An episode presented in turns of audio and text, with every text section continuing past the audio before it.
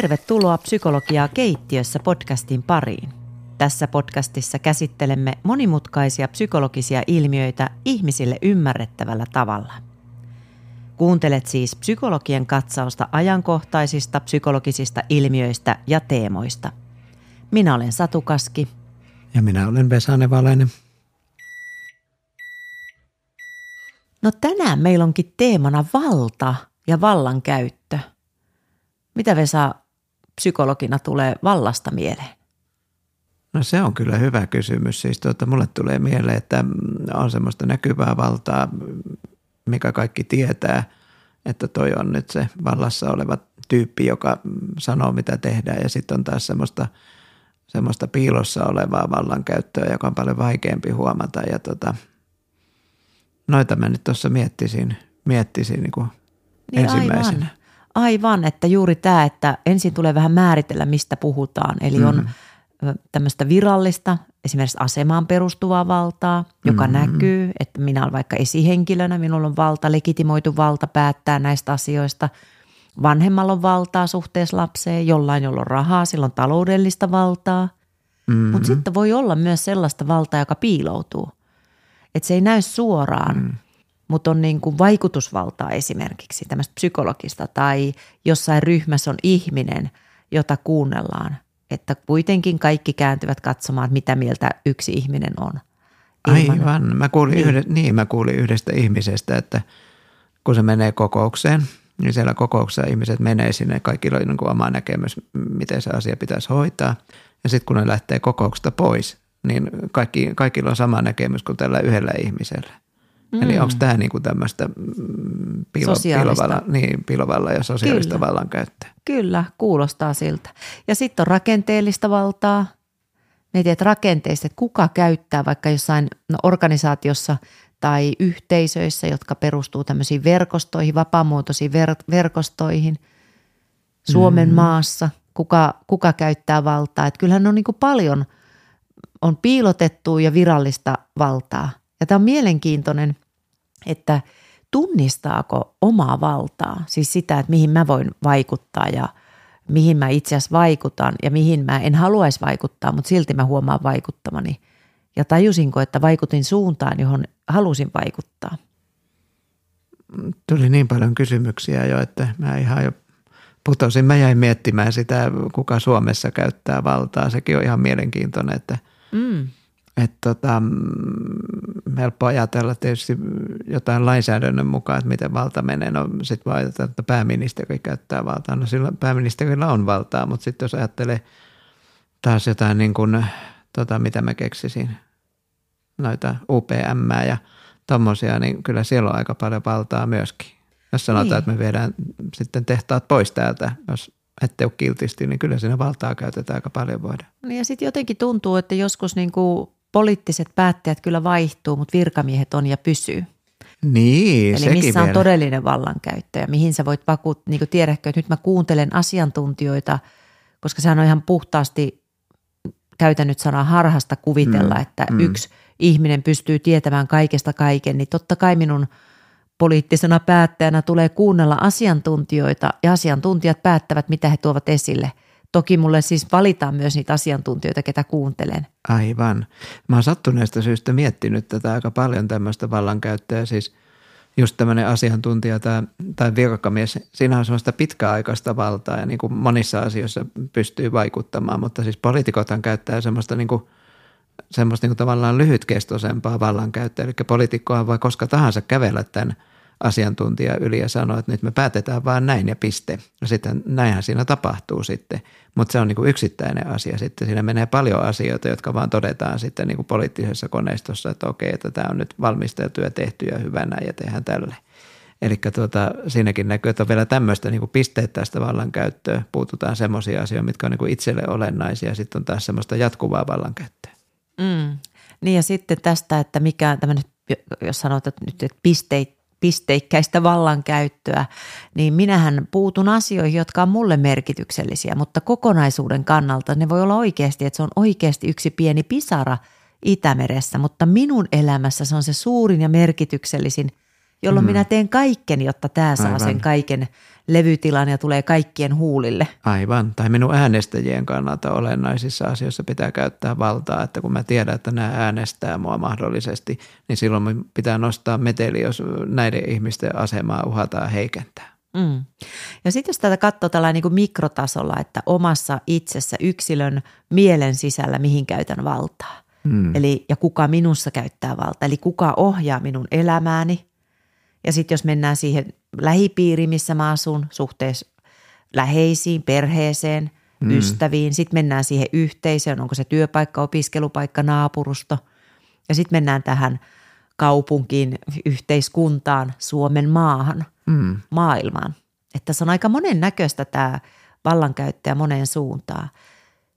Ja jotkut on oikeasti niin kuin taitavia. Sitähän sanotaan johtamisestakin organisaatioissa, että kansakunta huutaa, että jes me teimme sen ja johtajan taustalla tyytyväisenä. Hyvä, kun tekivät sen, mitä halusin heidän tekevän. Aivan, aivan. Ja siinä on se houkutus sillä, joka johtaa, niin tavallaan ottaa siitä itselleen se kunnia.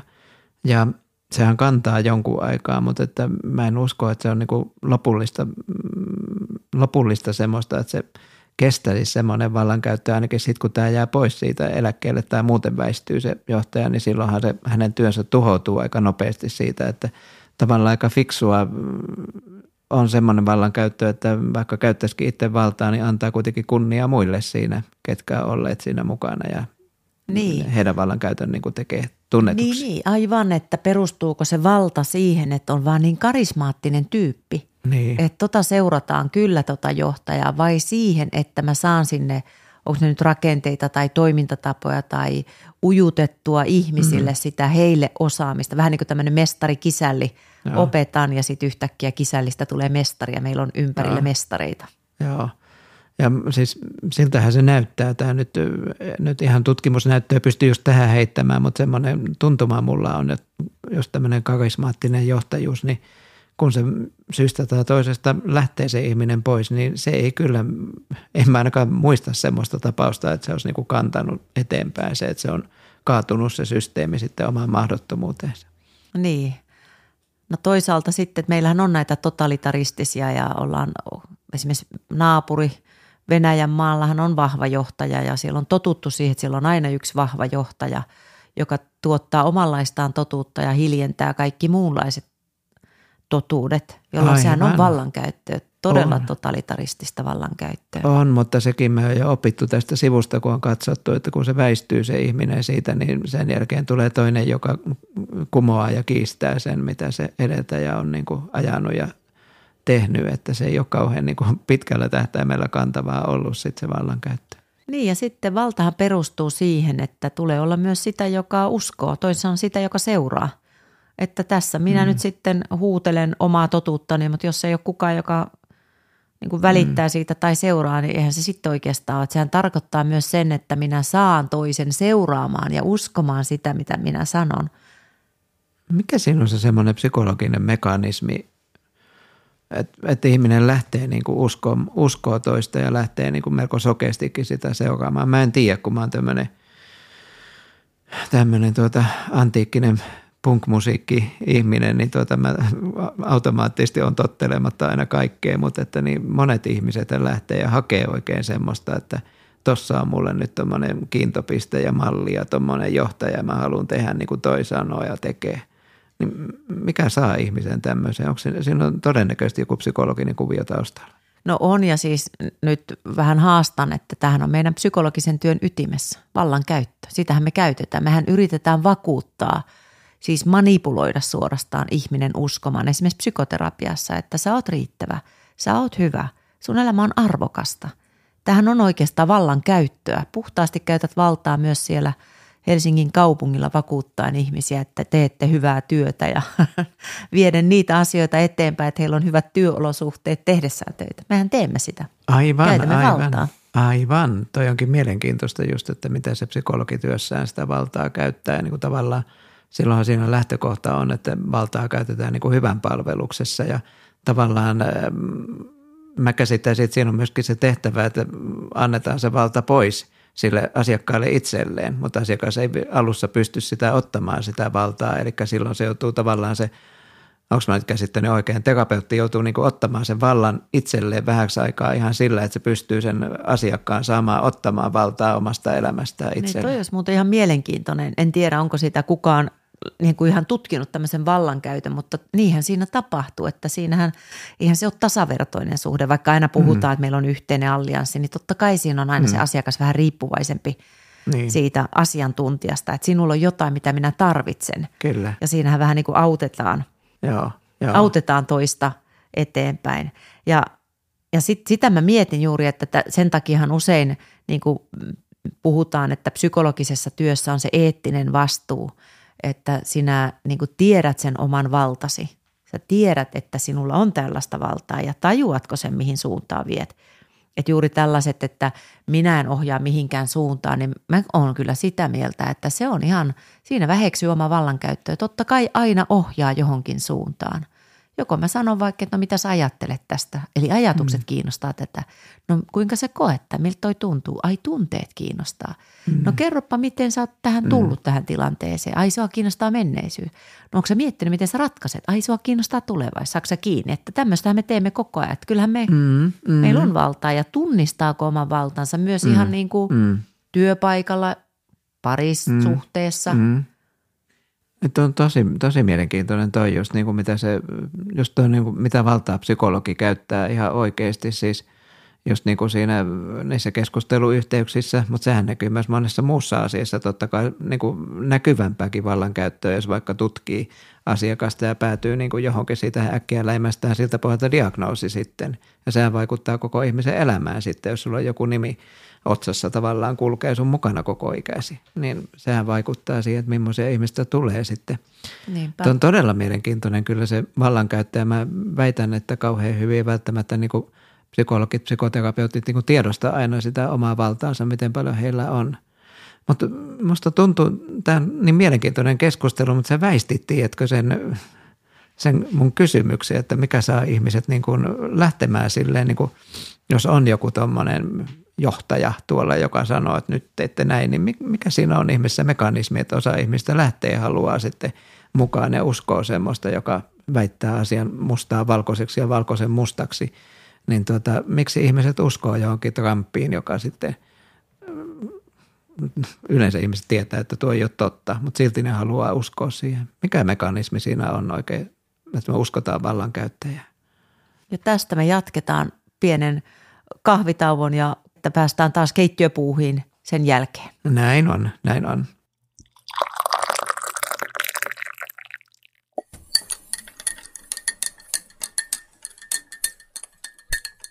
Alright, eli jatketaan, että mikä saa siis ihmisen seuraamaan niin kuin jotain vallankäyttäjää, että mikä se on se psykologinen mekanismi. Ja, tota, psykologit usein näihin vastaa, että no siinä on aika monta erilaista mekanismia ja monta eri syytä, mutta kyllä mulle tulee mieleen itselle ainakin tällainen, että kun ö, koen vaikka itse, että jotenkin, että multa puuttuu suunta, mulla ei ole mitään, mihin mä niin kuin kohdistan, niin sit, siitä mä voin saada sen elämän tarkoituksen, itselleni uuden intohimon mm. ja sitä kautta lähtee, että nyt tää on niin kuin elämään suurempi asia.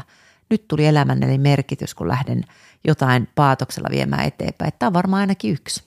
Niin, että onko se nyt toisaalta, kun aiemmin puhuttiin laiskuudesta, niin onko se myös laiskuutta sitten, ettei jaksa miettiä itselleen, mikä mun elämässä olisi hyvä, niin ottaa jostain muualta, kun joku sanoo fiksu oloinen tyyppi sitä.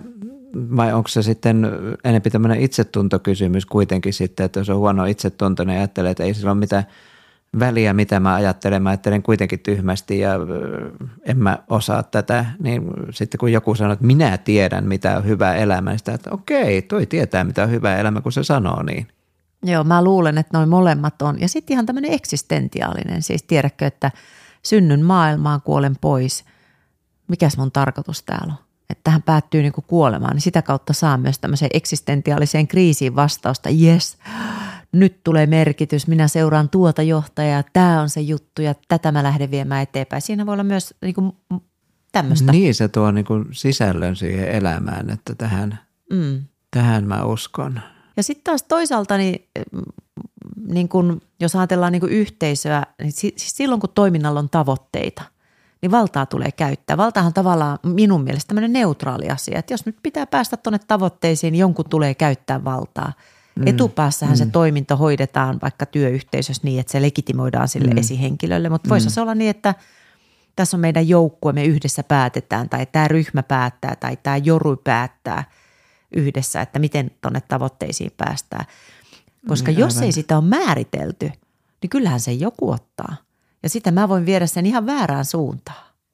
Että kyllähän ryhmä mm. esimerkiksi ajatellen, että nyt että meillä on tässä tämä projektiryhmä, niin ryhmään tarvii olemassaolon perusteen, tiedätkö, että miksi me ollaan olemassa, niin sitten mä voin lähteä sitä viemään omaan suuntaan, että täällä mm. vitsaillaan ja tehdään kaikkea, leikitään, että tehtäisiin projektia, vaikka siis näennäisesti oikeasti me ei tehdä mitään tärkeää sen työyhteisön mm. eteen. Aivan, aivan.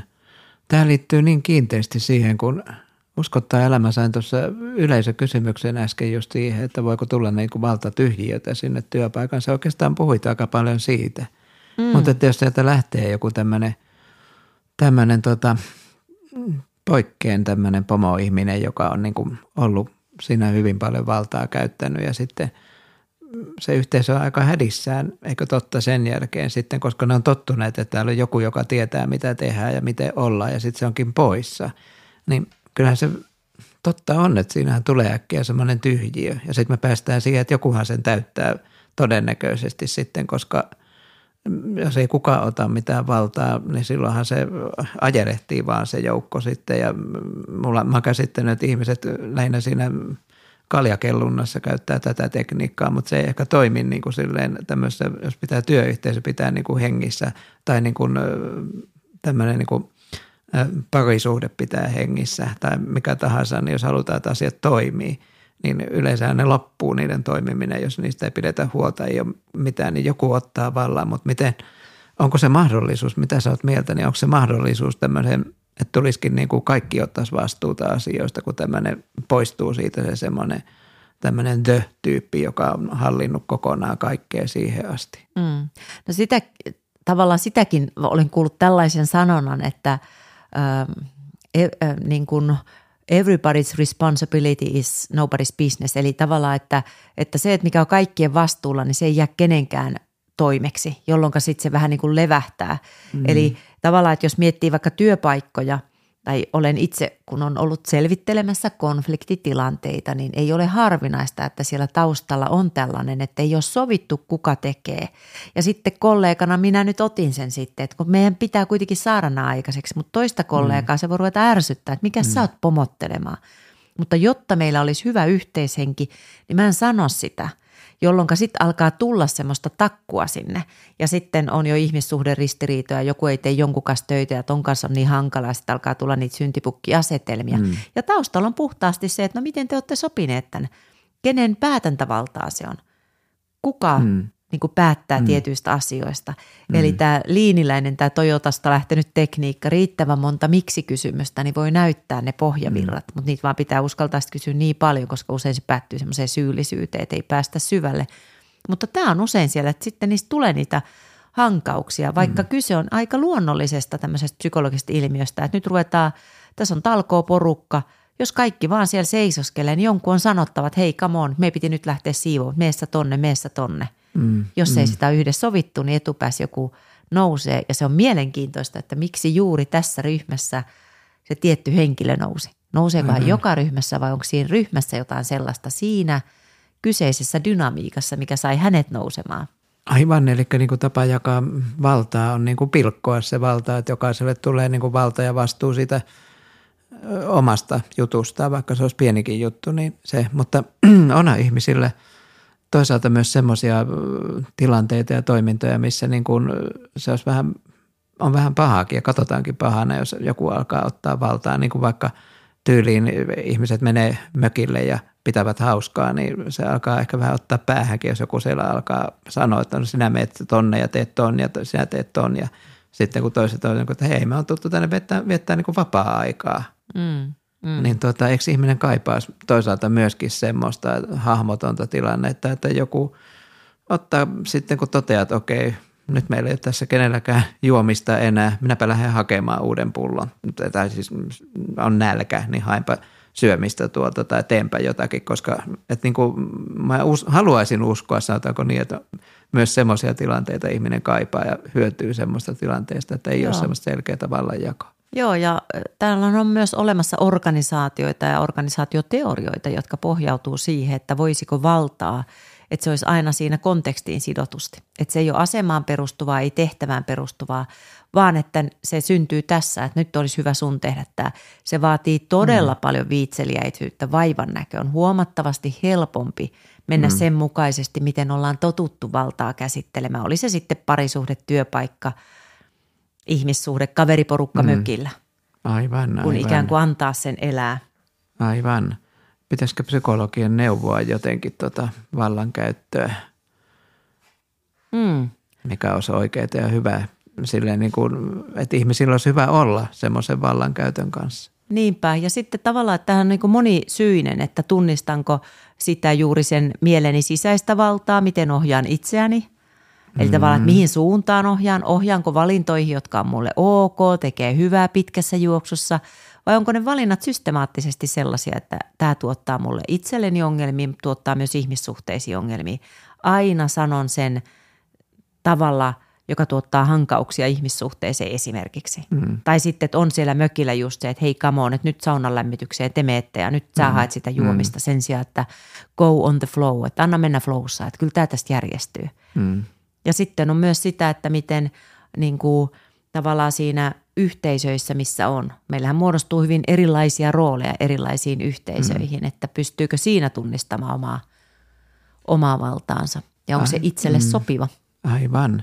Ja nyt kun sä sanoit ton, ton ihmisen sisäisen vallankäytön, niin tuostahan aukesi ihan kokonaan taas uusi maailma sitten, että, että tavallaan mäkin tunnen ihmisiä, joista tuntuu, että se vallankäyttäjä on kyllä melkoinen despootti. Siis puhutaan nyt hänen itsestään, kun hän käyttää itsensä sitä valtaa, niin siellä asuu sisällä joku semmoinen, semmoinen pieni peto kyllä, joka säätelee ihan kaikkea, mitä saa tehdä ja miten saa ajatella ja kenen kanssa saa olla tekemissä ja kaikkea mahdollista sen elämässä. Ja sitä elämästä tulee aika kapeutunutta ja aika ankeeta sitten ja mm. joillakin on taas se sisäinen pomo aika tommoinen vähän liiankin laiska sitten ja sitten ei tule mihinkään lähettyä, kun se sisäinen pomo ei käske tekemään mitään ikinä eikä, eikä syyllistä millään tavalla. Eikä tuntuisi, että siinä olisi ehkä se, jos saisi semmoisen sisäisen pomon, joka on semmoinen suhteellisen semmoinen tuosta välistä ja semmoinen, paljon puhutaan tästä valmentavasta johtajuudesta, jos olisi tämmöinen sisäinen valmentava